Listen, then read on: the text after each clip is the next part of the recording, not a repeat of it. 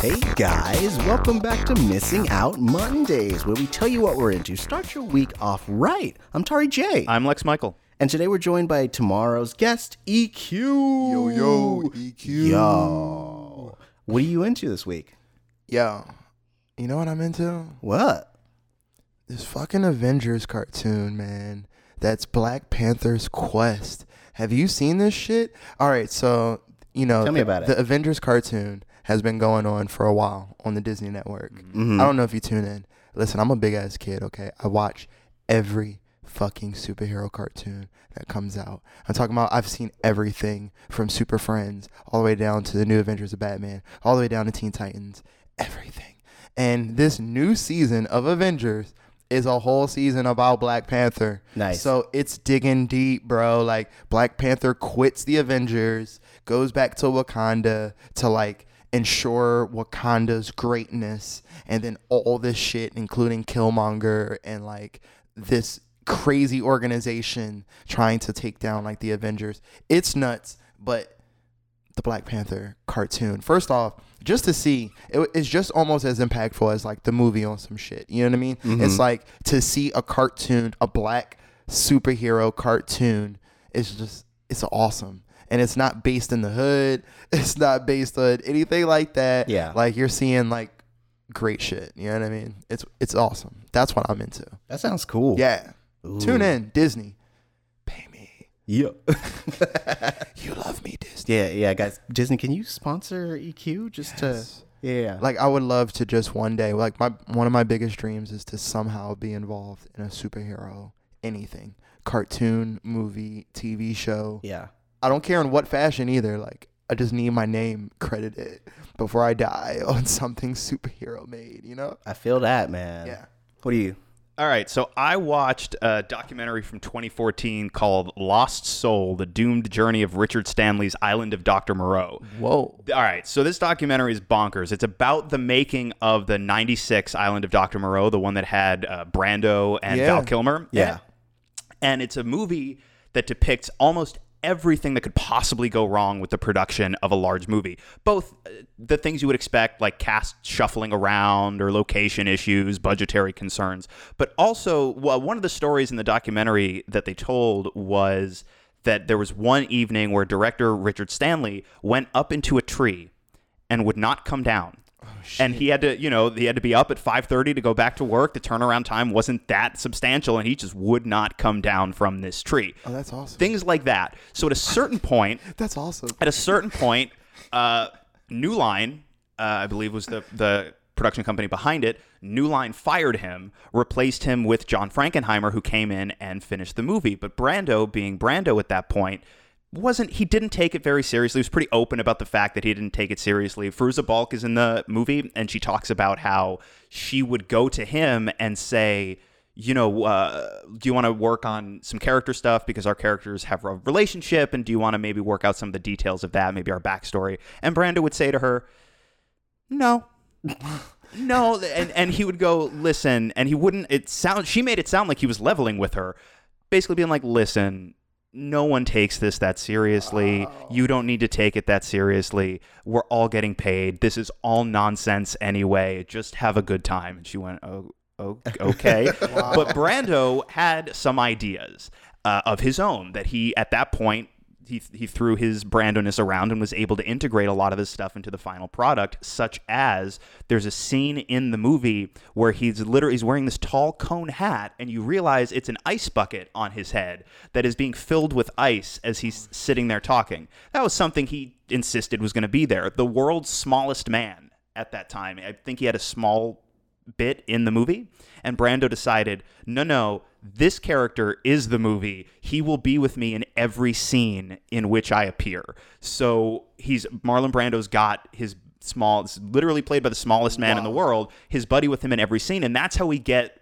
Uh, Really, like, uh, even if people haven't seen the movie, they know the image of uh, Marlon Brando playing a white piano, while on top of the white piano, the smallest man in the world plays an identical but tiny white piano, which is an image that, that Mike Myers directly Right, and lifts Austin for Powers. Austin Right. Powers, Yeah, the spy who shagged me. So everybody knows that image. The two of us. But yes, that's where he's pulling it from is is Island of Dr. Moreau, and that was something that Brando just decided upon. Wow. So Richard Stanley was when they resumed production was given there's a restraining order, like you're not allowed to come within X uh, distance of the set. And he he held to that for a little while, and then at a certain point, he went to one of the guys who was working on the movie and said, "Hey, I want to see what's going on.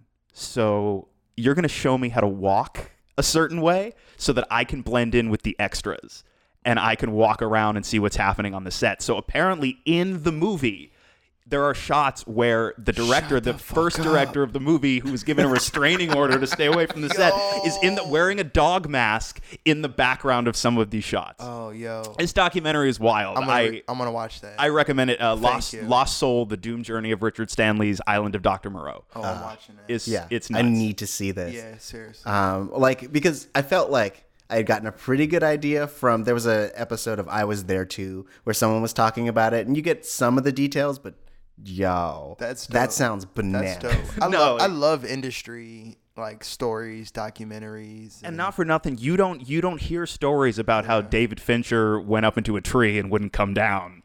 Yeah, because he the keeps it under wraps. Stress of, stress of Hollywood. Oh, jeez. Sometimes I want to go into a tree and never come down.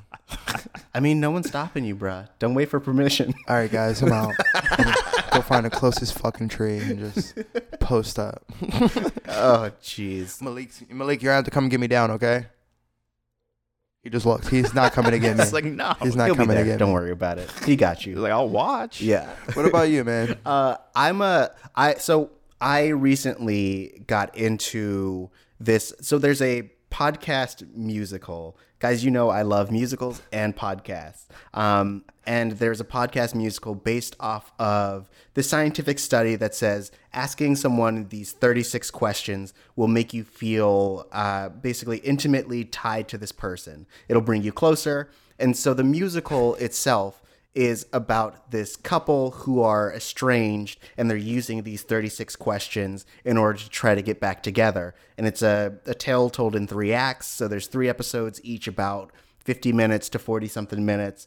Um, and it's really good. It's it's really emotional. Um, the way that they found a way to make it seem organic is that the uh, the wife is re- recording on her phone and making quotation marks, and so it, it sounds like you're in the environments that they're in, um, and it even sounds kind of organic when they just jump into song, which is really interesting. Um, the vocals are beautiful, the instrumentation is amazing, uh, and you can enjoy it from your car, like this podcast. I might have to tune in because I'm gonna be honest with you. Like I haven't been impressed with musicals in a while. Ooh, well, what's your favorite? And I will give you a recommendation. Well, I mean, I don't really have a favorite. Like, it's very it. It's it's like movies. You know, people are like, "What's your favorite movie?" And I'm just like, "Fuck, man, you gotta like break it down per per per genre Right. or per like decade or something like that for me to you know say."